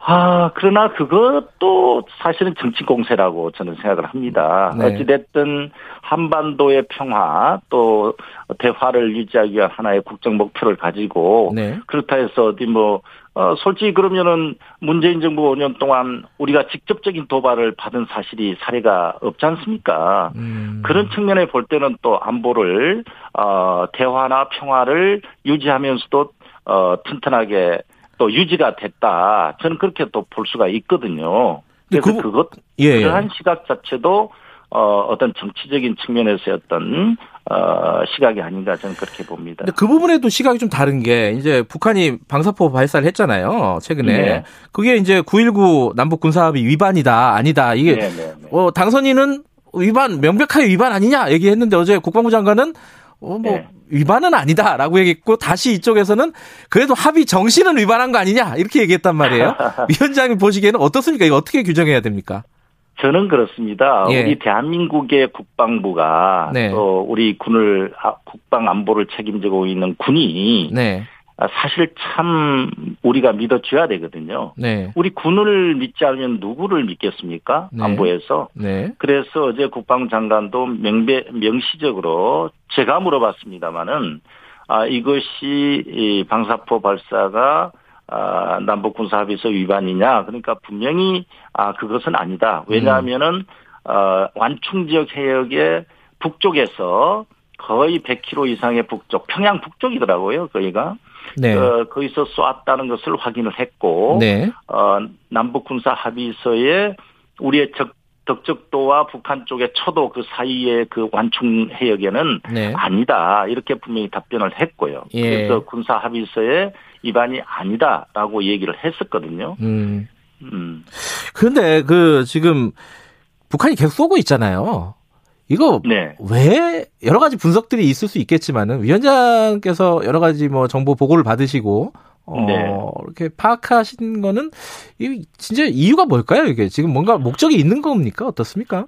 어, 그렇죠. 어, 여러 가지 전문가들이 분석하듯이 저는 이제 대미국 그 어떤 시위가 더 크다고 봅니다. 예. 왜냐하면은 어, 바이든 행정부가 출범한 지 1년이 훨씬 넘었음에도 불구하고 네. 어, 어떤 어, 북한이 보내는 신호에 대해서 일체 지금 어, 미국이 네. 어떤 어, 답변을 하고 있지 않은 상태에서 이제 북한도 어떤 측면에서 보면은 이제 나름대로의 전략을 가지고 네. 시위를 하고 있지 않느냐. 그러나 우리 입장에서는 네. 그 부분에 대해서는 철저한 대비를 하고 또 우리의 입장을 어, 관철시킬 수 있는 또 전략이 필요하겠죠. 네. 그래서 어 저는 이번에 4월 16일이 어 김 김일성 110주년이거든요. 그래서 그 주간에 어떤 도발을 또 할지 네. 상당히 예의주시를 하고 거기에 대비 태세를 갖춰야 된다. 그렇게 저는 생각을 하고 있습니다. 알겠습니다. 지금 뭐 상황이 어쨌든 봉합이 안 되고 계속 갈등 국면으로 가고 있는데 이렇게 되면 지금 통이동에서 근무하겠다는 거예요, 당선인이. 그죠? 취임을 해서. 네. 그러면 뭐 서초동에서 통이동으로 출퇴근하고 뭐 청와대 벙커를 이용할지 안 할지 모르겠지만 좀 동선들이 굉장히 길어집니다. 이게 네. 경호 문제는 어떻게 보십니까?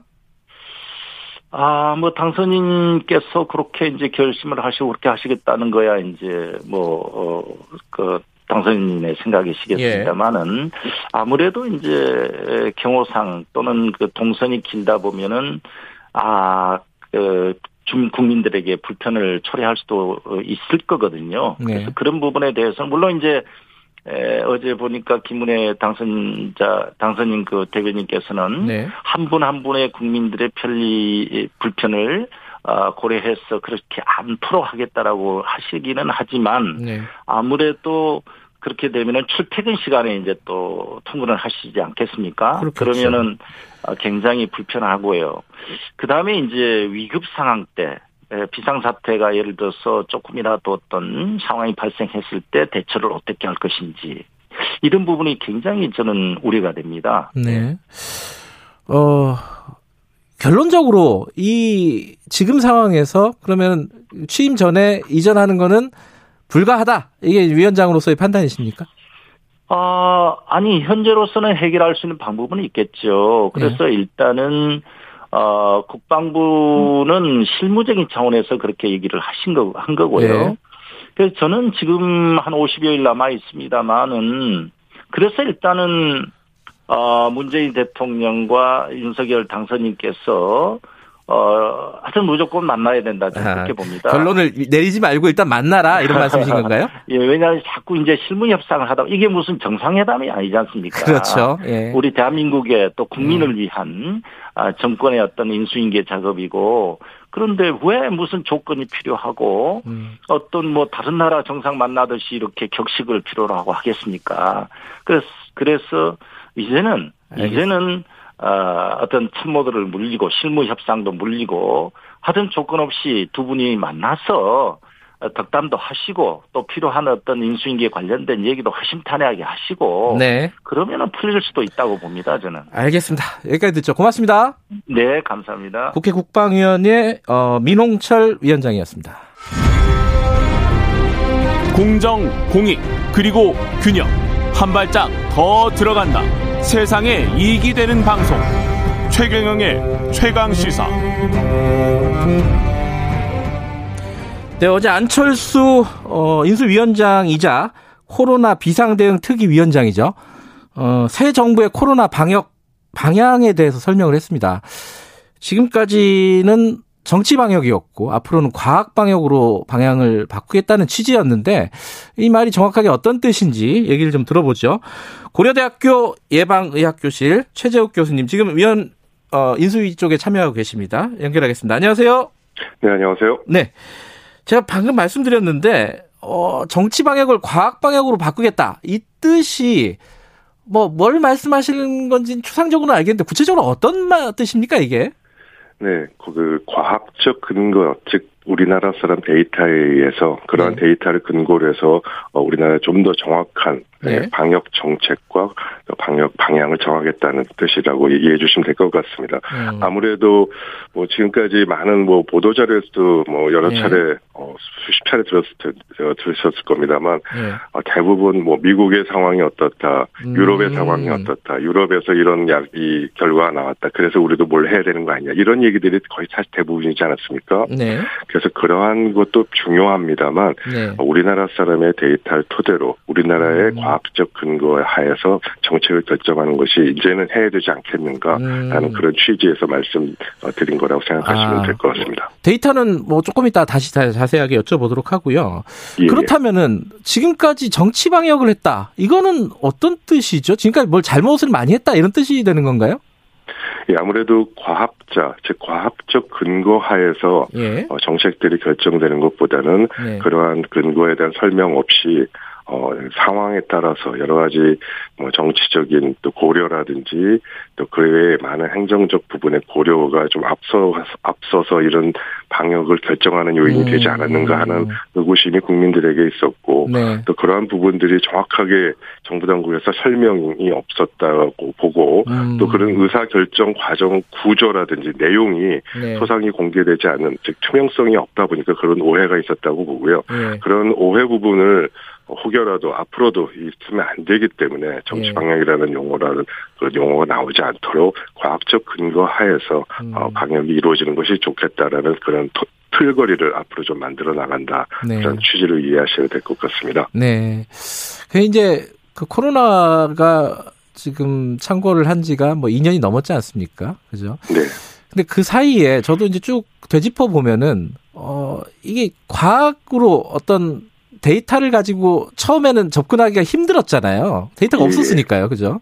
네. 뭐 그런 측면도 있고 그리고 뭔가를 결정하면은 항상 이해 당사자들이 있지 않습니까? 뭐 소상공인이 있을 수도 있고 뭐 학생이 있을 예, 예. 수도 있고 노인이 있을 수도 있고 어쨌든 이해 당사자들이 여러 가지 의견들을 제출을 하면서 그걸 의견들을 종합해 갖고 결정을 하는 게 이제 정부지 않습니까?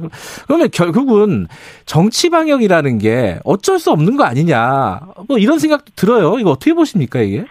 어, 그렇게 얘기하시면 좀 오해 소지가 당연히 있죠. 예. 네.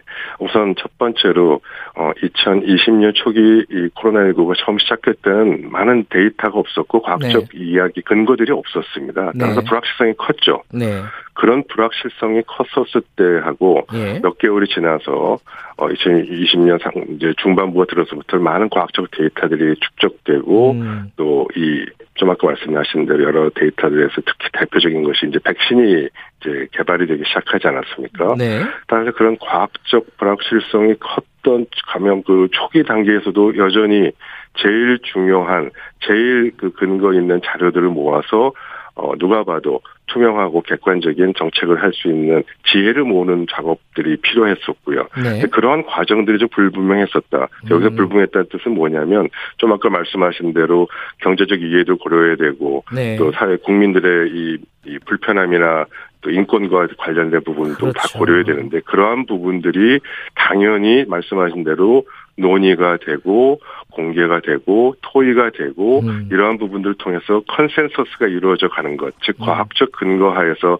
국민들과의 합의가 consensus가 음. 이루어져 가는 과정이 투명하게 공개되었다면 네. 어, 누가 뭐라 그러겠습니까? 음. 그러한 과정과 그런 논의가 투명하게 공개되지 않았고 최종적 의사결정이 누가 의사결정을 했는지에 대한 부분이 공개되어 있지 않다 이런 점을 분명히 지적을 해야 되고요. 예. 또 그런 과정에서 여러 가지 오해가 있었다는 부분은 이미 어, 수차례 뭐 음. 많이 지적되었던 사실이라서 그런 부분을 지적하는 것이다 그렇게 예. 이해해 주셔야 될 것 같습니다. 그러니까 데이터, 과학적인 데이터와 투명한 공개 여기에 방점을 좀 찍고 계시는 거군요.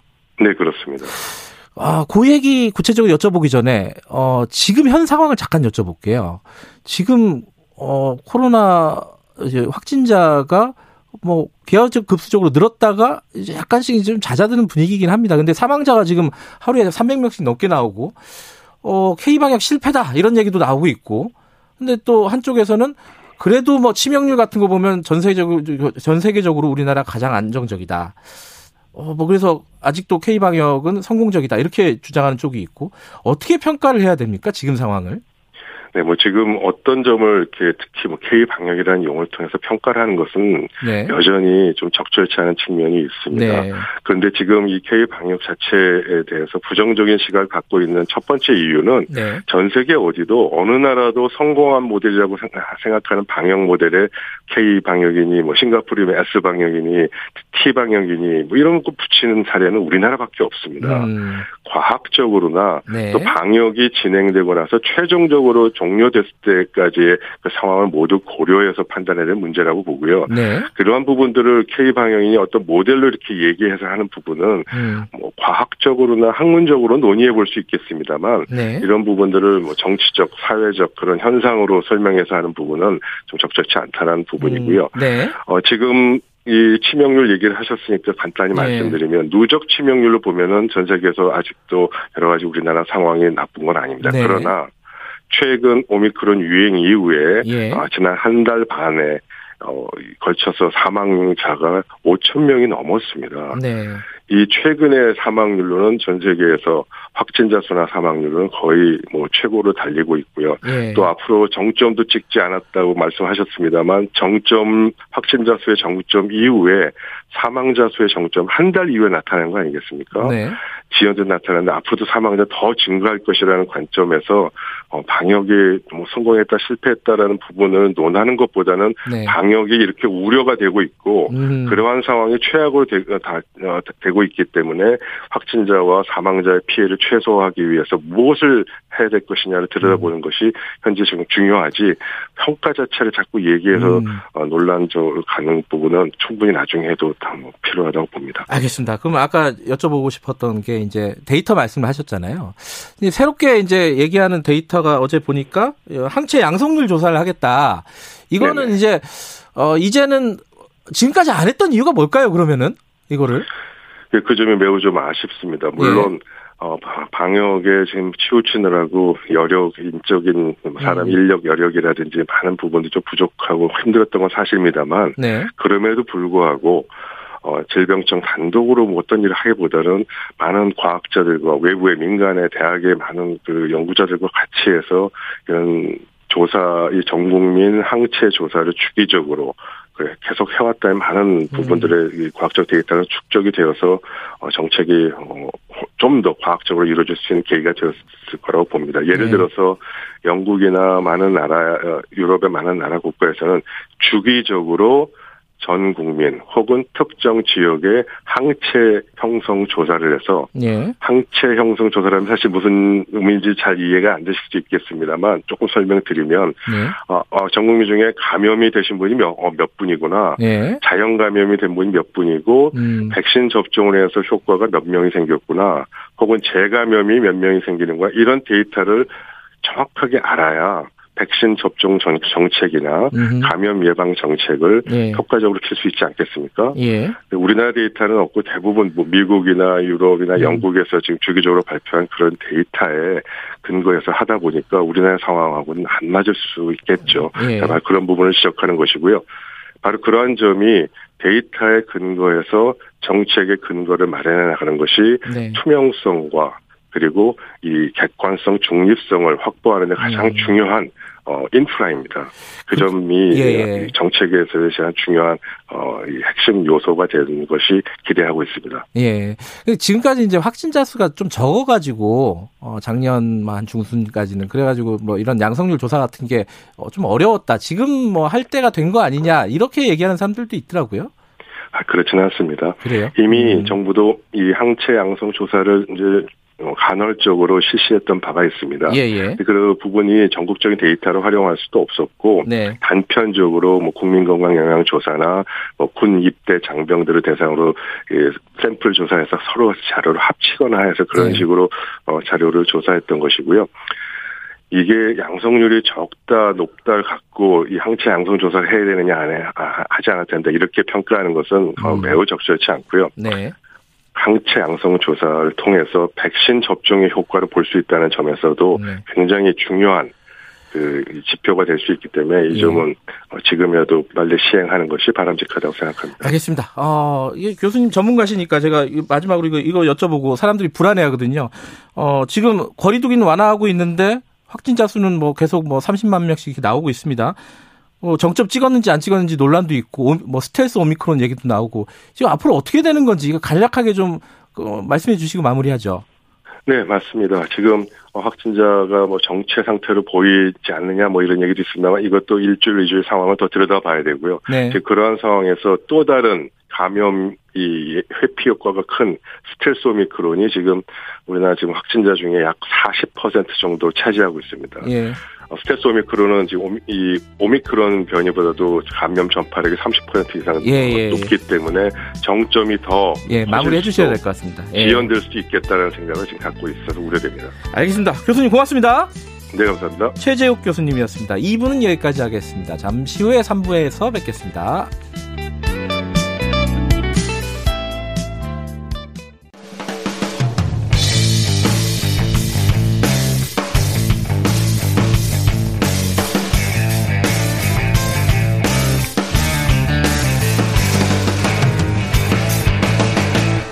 최경영의 최강 시사.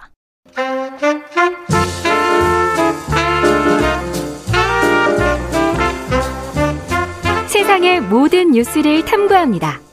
김준일의 뉴스 탐구 생활. 네, 화제가 되는 이슈를 깊이 있게 파헤쳐보는 뉴스 탐구 생활. 세상 모든 것이 궁금한 남자. 이렇게 소개 글이 써 있네요. 김준일 뉴스톱 대표 나와 계십니다. 안녕하세요. 예, 안녕하세요. 시사 뉴스계 유재석이다.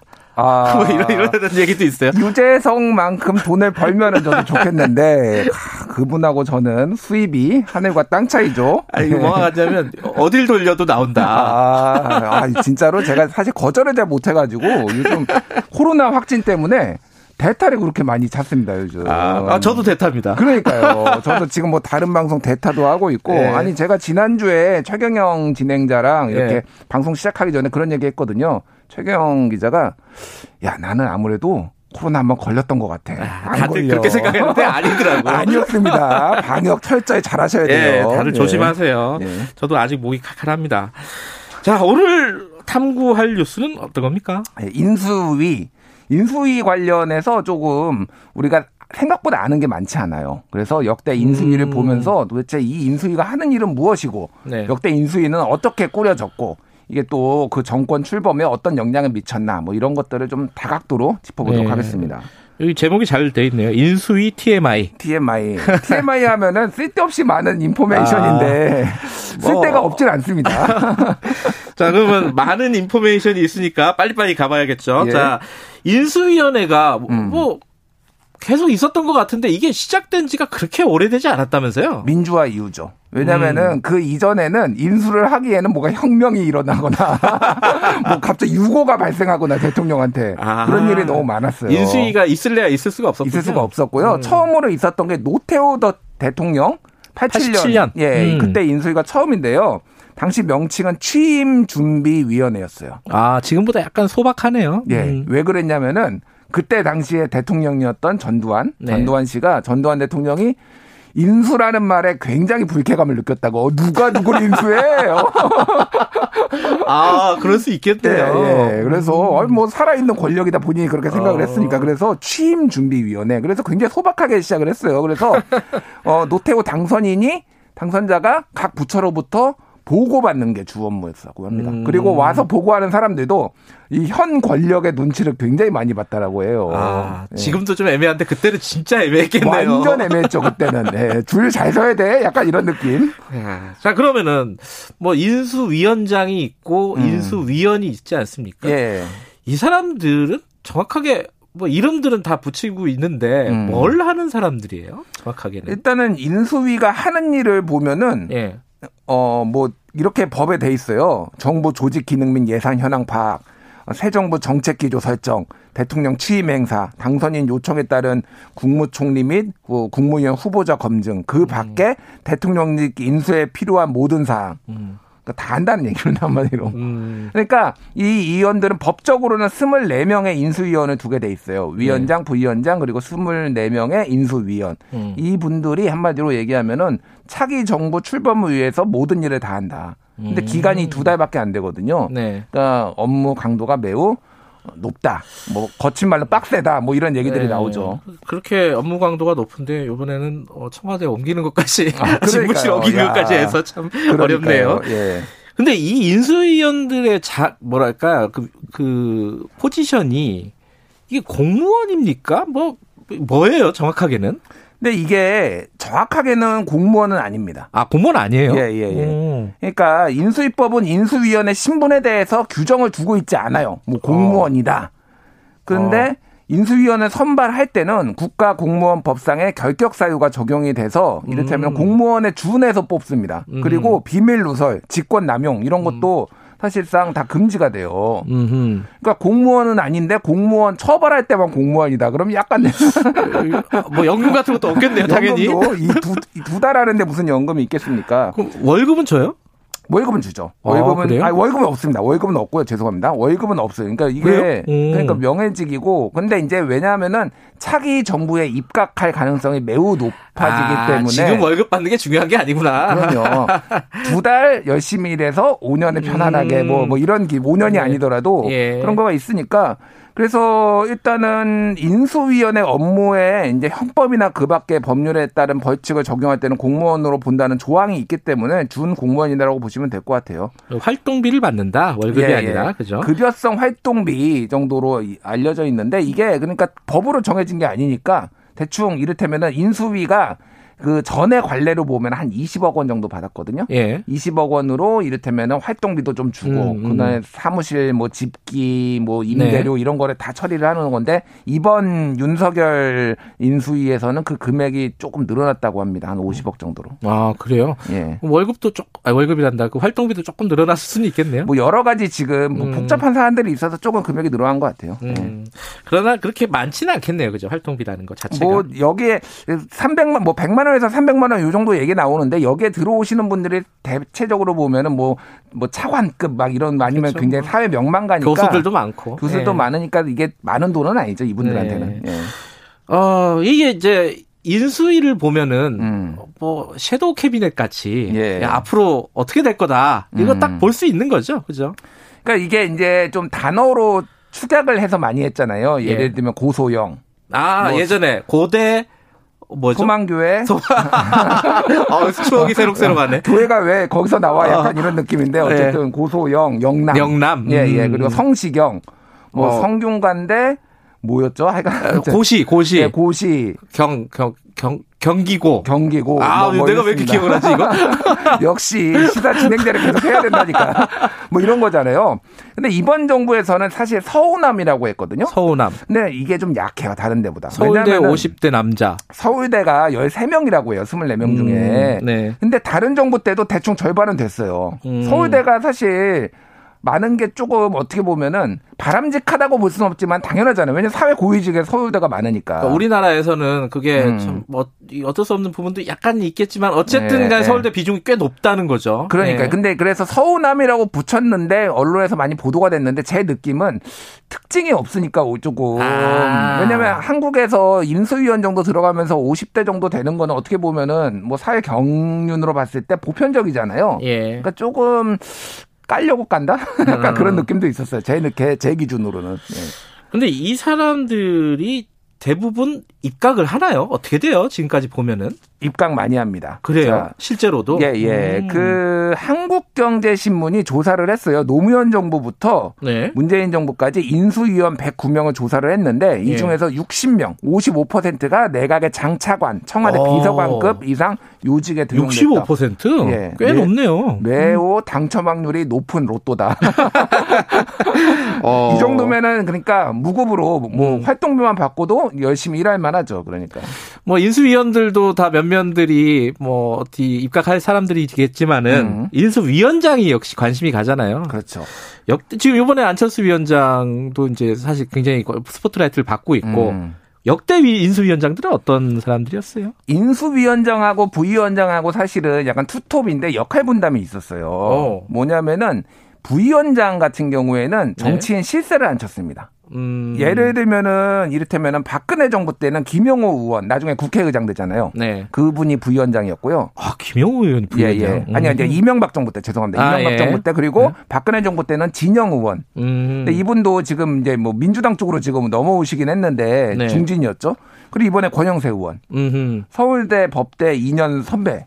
아, 당선이네. 아, 뭐, 뭐 이런 예. 거잖아요. 그러니까 정치인 중진들이 많이 앉고 인수위원장 같은 경우에는 약간 뭐라고 할까요? 좀 사회 명망가, 음. 저 점잖은 분, 그리고 관료 출신. 이를테면은 노태우 인수위 때는 어, 고 이충구 전 의원이 있었는데 이분은 이제 정치인이긴 했죠. 네. 근데 그 이후부터는 보면은 이제 뭐 김대중 정부 때는 이종찬 어, 뭐 인수위원장도 있었고요. 네. 그리고 김영삼 정부 때는 정원식 나중에 교수였는데 총리 돼서 이제 계란 맞았던 그 네. 있었죠. 그런 게 있었고 그리고 이명박 정부 때는 이경숙 숙명여대 총장 음. 그리고 박근혜 정부 때는 김용준 전 헌법재판소장인데 총리로 임명됐으나 임명은 됐으나 그 통과를 못했죠. 음. 뭐 그런 일도 있었고 그리고 어, 뭐, 최종 낙마를 했고요. 어쨌든 이런 식으로 굉장히 조금 인수위원들이 명망가가 있다. 그래서 음. 이 지금의 이 안철수 위원장 같은 경우에도 약간 포지션이 음. 애매, 애매해요. 명망가 포지션에 가까운 건지 예. 좀 애매하네요. 정치인 그죠? 몫인지 예. 약간 애매합니다. 예. 아까 그 입각한 입각이나 이제 비서관급에 등용된 사람이 109명 중에 60명이면은 계산하면 55%라 그러네요. 아, 55%인가요? 65가 아니라 65. 아, 죄송합니다. 산, 산 수가 어렵네요, 이거. 죄송합니다. 55%가 예. 맞네요. 죄송합니다. 자, 예. 아, 아, 죄송할 건 없고요. 예, 예. 자, 이- 여기 뭐 시간이 많지 않으니까 예. 이 요즘 나오는 예, 핫한 얘기로 좀 바로 들어가죠. 음. 지금 가- 인수위 활동을 하면서 신구 권력 갈등 얘기 계속 나오고 있잖아요. 특히 이제 집무실 이동 때문에 이전 예. 때문에 이게 해마다 아니 해마다가 아니라 그때 정권 교체기마다 이랬어요. 근데 정권 교체기가 같은 정권에서 교체됐을 때는 갈등이 적었고요. 아, 당연히 그렇겠죠. 민주당에서 예, 예. 민주당 혹은 뭐, 뭐, 세- 국민의힘 쪽에서 국민의힘 쪽으로 가면은. 그리고 그 김영삼, 김대중 때도 갈등이 적었습니다. 아, 그 두 분은 약간 특수 관계라 그런가? 굉장히 서로에 대한 존중이 있었고요. 첫 아, 번째 이게 아하. 존중하는 게 굉장히 중요해요. 예. 두 번째는 나라가 거의 그 외환이기 때문에 굉장히 위기 상황이었거든요. 맞아요. 그러니까 굉장히 좀 적극적으로 협조를 했다. 뭐 이렇게 음. 보는 건데 가장 갈등이 심했던 때가 어, 노무현 이명박 때. 아. 이때가 굉장히 좀 갈등이 있었죠. 음. 그래서 뭐 이를테면은 기억하실지 모르겠는데 그게 대통령 인수위 시절부터 해- 해가지고 정권 교체 초기부터 해서 뭐 이지원 예를 들면은 국 국가 기록물 아. 이관을 했네 안 예, 했네 예, 막 예, 이런 예. 갈등까지 계속 이어졌어요 이게. 맞아요. 뭐, 뭐 들고 갔네 아니네 예, 뭐 예, 이러면서 예. 그런 그래서 이게 조금 뭐 소위 말해서 이제 점령군 행세를 한다 이런 뭐 음. 정권 교체를 된, 되고 나서 이런 불쾌감들이 조금 그 기존의 대통령들이 있었는데 지금도 약간 그때하고 거의 동일하게 지금 반복되는 모습이 보여지, 보여지고 있습니다. 아 그래요. 이거 뭐 그 이렇게 정권 교체가 박빙으로 됐잖아요 지금. 그렇죠. 그것도 영향을 줬을까요? 어떻습니까? 그것도 영향을 준 것 같아요. 그때는 사실은 네. 이명박 대통령 같은 경우에는 그 압도적인 압승이었잖아요. 예, 네. 가장 역대 큰 표차로 네. 이제 이겼던 그런 상황인데도 이게 갈등이 있었는데 지금은 아무래도 조금 뭐 지금 권성동 의원은 뭐 대선 불복이다 이런 표현까지 쓰는데. 뭐 그것까지는 아닌 것 같은데 좀 예. 아쉬운 이런 감정들이 좀 있는 것 같기도 하고 결정적으로는 대통령 집무실 이전을 놓고 예. 해석이 너무 달라가지고 이 부분이 좀 갈등의 불씨가 되는 것 같아요. 근데 집무실 이전 도 있고 인사 문제가 있잖아요. 또. 예, 예. 어 그리고 지금 말씀하신 대로 대선 결과 자체도 박빙이었고 음. 이거 어떻게 진행이 될 거라고 보십니까? 지금 앞, 앞으로 한 50일 남았는데. 존중을 해줘야 될 것 같아요. 그러니까 음. 어제 그 청와대나 이런 기류를 보면은 이를테면 박수현 수석이 나와가지고 방송에서 이런 얘기 했잖아요. 우리 이전 반대하는 거 아니다. 음. 하지만 우리한테 협의가 없었다. 음흠. 이런 얘기죠. 왜 협의를 안 해? 왜냐하면 지금 대통령이 국방부에 이 지시를 해야지 군 통수권자로서 이사를 할 수 있는 건데 네. 왜이 맘대로 당선인이 하느냐라는 걸 우회적으로 약간 비판했다라고 저는 봤거든요. 네. 협의를 해야죠. 그건 존중해 달라는 거군요. 아, 그거는요. 아무리 구권력이라도. 예, 예. 네. 이거 넌 나에게 모욕감을 줬어. 약간 이런 느낌이에요, 그러니까. 아하. 근데 그게 이게 잘 안 되는 거죠. 근데 윤석열 당선인도 아, 협의 안 한다 어제 얘기했거든요. 뭐 언론 보도 보니까 단독 붙어가지고. 그러니까 이게 쉽게 풀리려면 쉽게 풀릴 수도 있는 거잖아요. 안보 음. 공백을 서로 협의해서 최소화하면서 5월 10일을 고집하지 않고 이미 통일동에서 직무 시작한다고 했으면은 지금 두 달 걸린다고 어제 서욱 국방부 장관이 얘기했거든요. 예. 국방위 가서 그러면은 두 달이면은 사실은 5월 10일을 넘을, 넘을 수밖에 없어요. 예. 지금 당장 움직여도. 예, 뭐 준비하고 뭐 이렇게 따지면은. 그럼 예. 6월, 7월 정도에 용산으로 옮기겠다. 그리고 지금 도와주겠다. 이런 정도의 합의는 충분히 볼 수 있는데 신뢰가 없어서 지금 그게 안 되는 것 같습니다. 8.15 때 옮기면은 좋을 것 같은데. 어디 어디요? 8.15 때. 그- 8.15 때 예. 저도 나쁘지 않은 것 광복절 같아요. 뭐 상징성도 있고. 그러니까요. 어찌됐든 간에 서로 간에 존중하면서 좀 만나야 된다. 음. 그럼 뭐 그런 얘기가 되겠네요. 그죠? 빨리 우리 지금 만나 당장 만나 이 노래가 생각이 납니다. 예. 아. 이- 이번 인수위가 그, 그 갈등만 부각이 되고 있잖아요. 예. 다른 특이점은 없습니까? 이번 인수위의 특이점이라고 하면은 일단은 지금 공동정부 네. 의 성격이 있죠. 그게 이제 소위 말하는 DJP 연합. 아, 안철수 음. 그 후보랑 그때 이제 합했으니까. 예, 예. 그래서 DJP에서 김종필 자민련의 지분이 상당히 많이 들어갔거든요. 거의 네. 절반 가까이를 그리고 아예 굉장히 명시를 해놨었어요. 그때 음. 경제부처는 자민련이 예, 인사를 한다. 그게 음. 인수위 때부터 약간 그런 기조가 있어가지고 했고 지금 이번에 인수위원 중에 8명을 안철수 음. 인수위원장이 임명을 했거든요. 그 기조가 계속 갈지 음. 아니면은 이게 총리로 특히 이제 안철수 위원장이 이 민수 위원장이 총리로 갈지는 모르겠는데 오늘 권성동 의원이 아침 방송에 나와가지고 자리 욕심은 너무 내시면 안 된다 이런 얘기를 아, 해가지고 그런 얘기 했어요? 예, 예, 다른 방송에서 아, 그래서 예. 이미 뼈가 있네. 벌써 견제를 지금 들어가는구나. 야, 요 요런 느낌이 싹 들더라고요. 어. 어, 이 전- 전체적으로 인수위 얘기를 쭉 해보니까 요번이 뭐가 다르고 뭐가 같은지 대략 그림이 잡히는 것 같네요. 예. 자, 여기까지 듣겠습니다. 고맙습니다. 예, 감사합니다. 지금까지 김준일 뉴스톱 대표였습니다. 최경영의 최강 시사 듣고 계시고요. 지금 시각은 8시 45분입니다.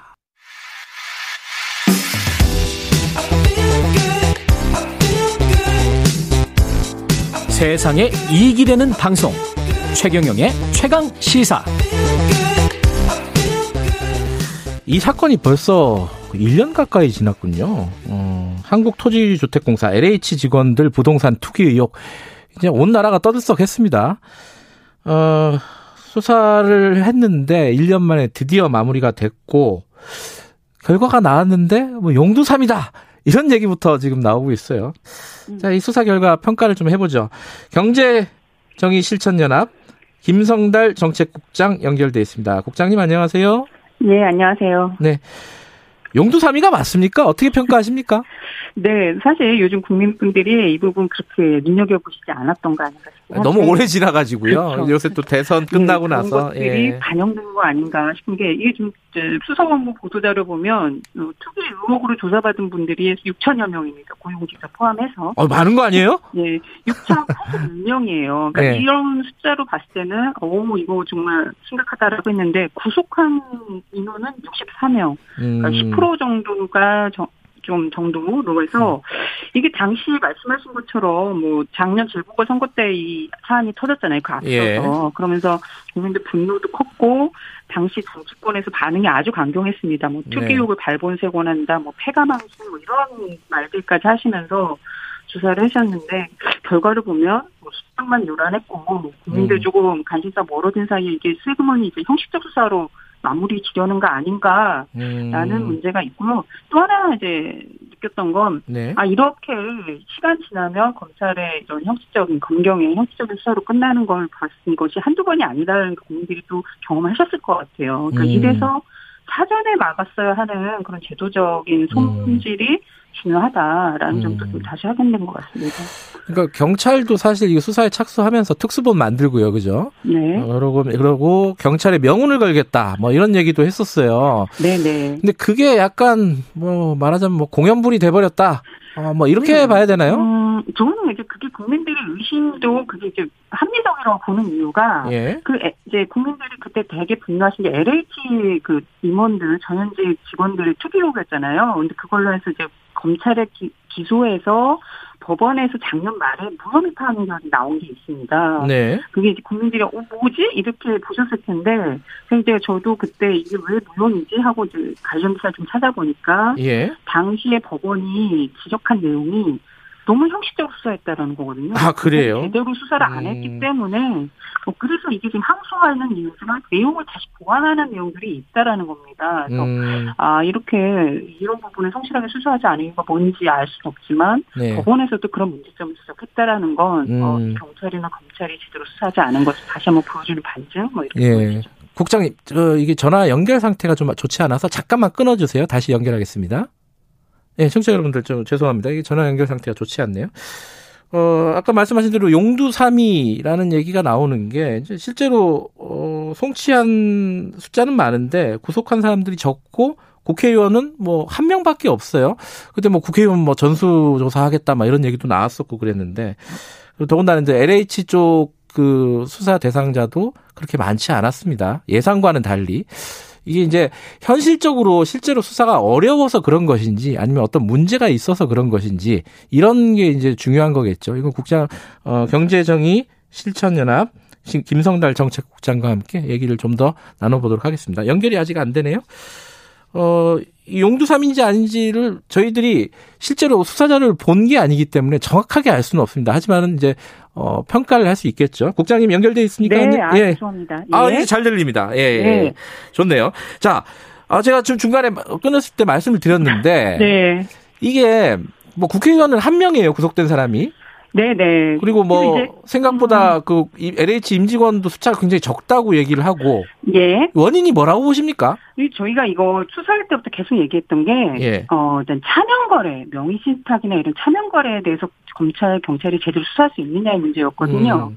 사실 이제 이번에도 그 유- 수투의 유형별 수사 현황을 보면 명의신탁으로 조사받은 사람은 300, 479명이라고 이제 숫자에 명시가 돼 있습니다. 네. 근데 여기서 구속이 한 명도 없어요. 음. 그러니까 사실 이런 부분이 서명거래나 이런 거는 어떻게 조사를 했는지 국민적으로서 이게 성실하게 이루어진 것인지 사실 알기 어려운데 예. 그런 부분을 제대로 수사하지 않았는가라는 음. 생각이 좀 들긴 합니다. 그리고 그 왜냐하면 그리고 또 하나의 문제는 이게 조사 대상도 사실 협소했다는 문제 제기할 수밖에 없는 게 예. 어, 왜냐하면 그 당시 문제됐을 때 얘기했던 게 전수조사해야 된다는 얘기였거든요. 모든 네. 공직자에 대해서 전수조사해야 된다고 했는데 사실 당시에도 제보, 제보 중심이나 이렇게 이미 좀 음. 문제가 드러난 사람 중심으로 제한적으로 했다라는 얘기가 있었고 뭐 하나 사례를 들어보면 서울시 의회 같은 경우도 부동산 투기 전수조사 하자라는 요구가 있었지만 안에 의원들이 반대해서 진행되지 못했거든요. 아 그래요? 예, 예, 그런 음. 과정들도 좀 있었습니다. 그리고 아까 말씀드린 것처럼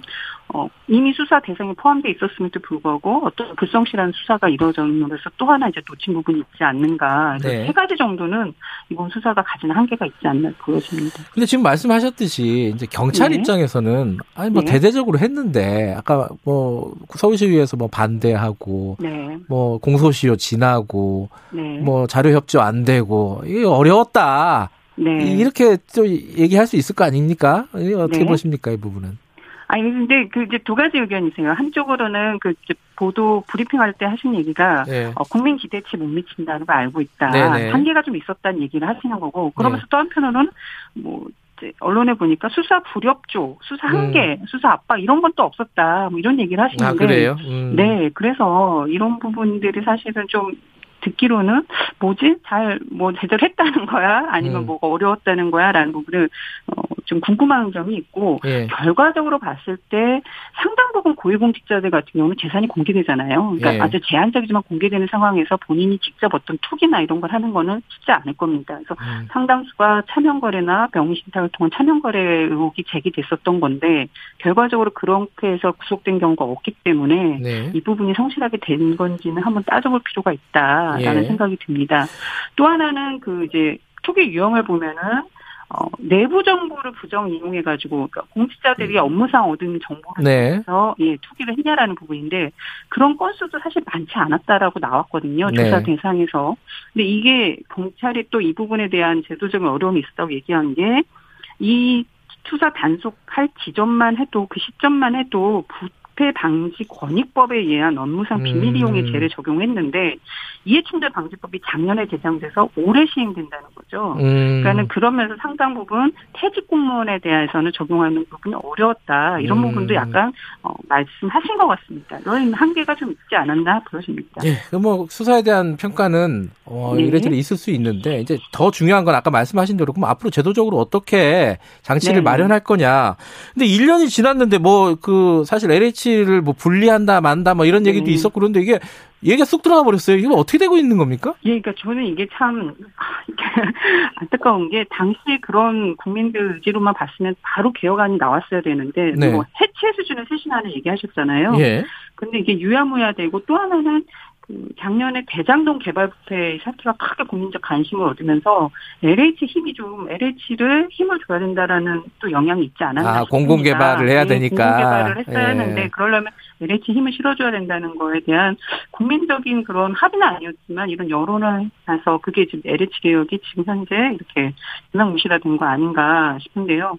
또 지금 정부에서 이 개혁안이 지금 이런 좀 상황이지만 차기 정부에서는 좀 LH 개혁안에 대해서 이제 바짝 쬐가지고 국민들이 공감할 수 있는 대- 대안을 내놔야 됩니다. 음. 특히 LH가 왜 그 공직자 투기 의혹에 대해서 좀 강도 높게 뭐 하겠다라는 조치는 내렸지만 예. 제도 개선이 더 중요하거든요. 예. LH의 공직자 개개인에게 양심에 맡겨서 할 일이 아니라 LH 사업이 정말 투기를 부추기는 사업이 있다면 그걸 하지 못하도록 하는 것도 되게 중요하다. 음. 특을 부추기는 사업이 LH가 강제 수용해서 용도 변경할 수 있는 특권을 가지고 있거든요. 그걸 예. 그걸 다시 팔 수 있습니다. 그래서 이런 판매용 그 계속 바깥에서 그걸 땅 장사, 뭐 집 장사, 바가지 분야 이렇게 공격 받아왔던 거거든요. 예. 그런 부분에 대한 손질이 필요하다. 이제는 주거 복지, 뭐 공공주택을 공급하고 파는 게 아니라 관리하고 이런 방식의 사업 개편이 반드시 좀 이루어지면 좋겠다는 생각이 듭니다. LH를 분리하니 많이 뭐 수직 분리를 하니 많이 이게 중요한 게 아니라는 말씀이시네요. 그렇죠. 그 기존의 사업에서 판매하고 사업하는 영역은 이제 LH에서 맡겨서는 안 된다라는 겁니다. 음. 그러니까 LH가 기본적으로 일종의 어 수익을 대규모 수익을 창출할 수 있는 투기를 할수 있는 그런 구조 자체를 없애야 된다. 그렇죠. 그런 구조적 개혁이 있어야지만 그 안에서부터 사업이 그렇게 계속해서 수익이 나는 거라면 그 직원들은 계속 그런 투기 유혹에 그 빠질 수밖에 없거든요. 음. 그래서 그런 사업 구조부터 개혁을 해야 된다. 음. 더군다나 이 차기 정부는 지금 뭐 공공임대주택도 얘기하고 있지만 예. 원가주택이라는 걸 얘기를 하고 있거든요. 예. 그러니까 원가주택이라는 것 자체가 부풀리지 않는다라는 예. 얘기다. 근데 사실 지금 LH가 원가 공개를 안 하고 있어요. 알겠습니다. 예, 그런 부분도 개혁을 포함시켜야 되는 겁니다. 여기까지 듣죠. 고맙습니다. 네, 감사합니다. 김성달 정책 경실련 정책국장이었습니다. 오늘은 여기까지고요. 내일 아침 7시 20분에 다시 돌아옵니다.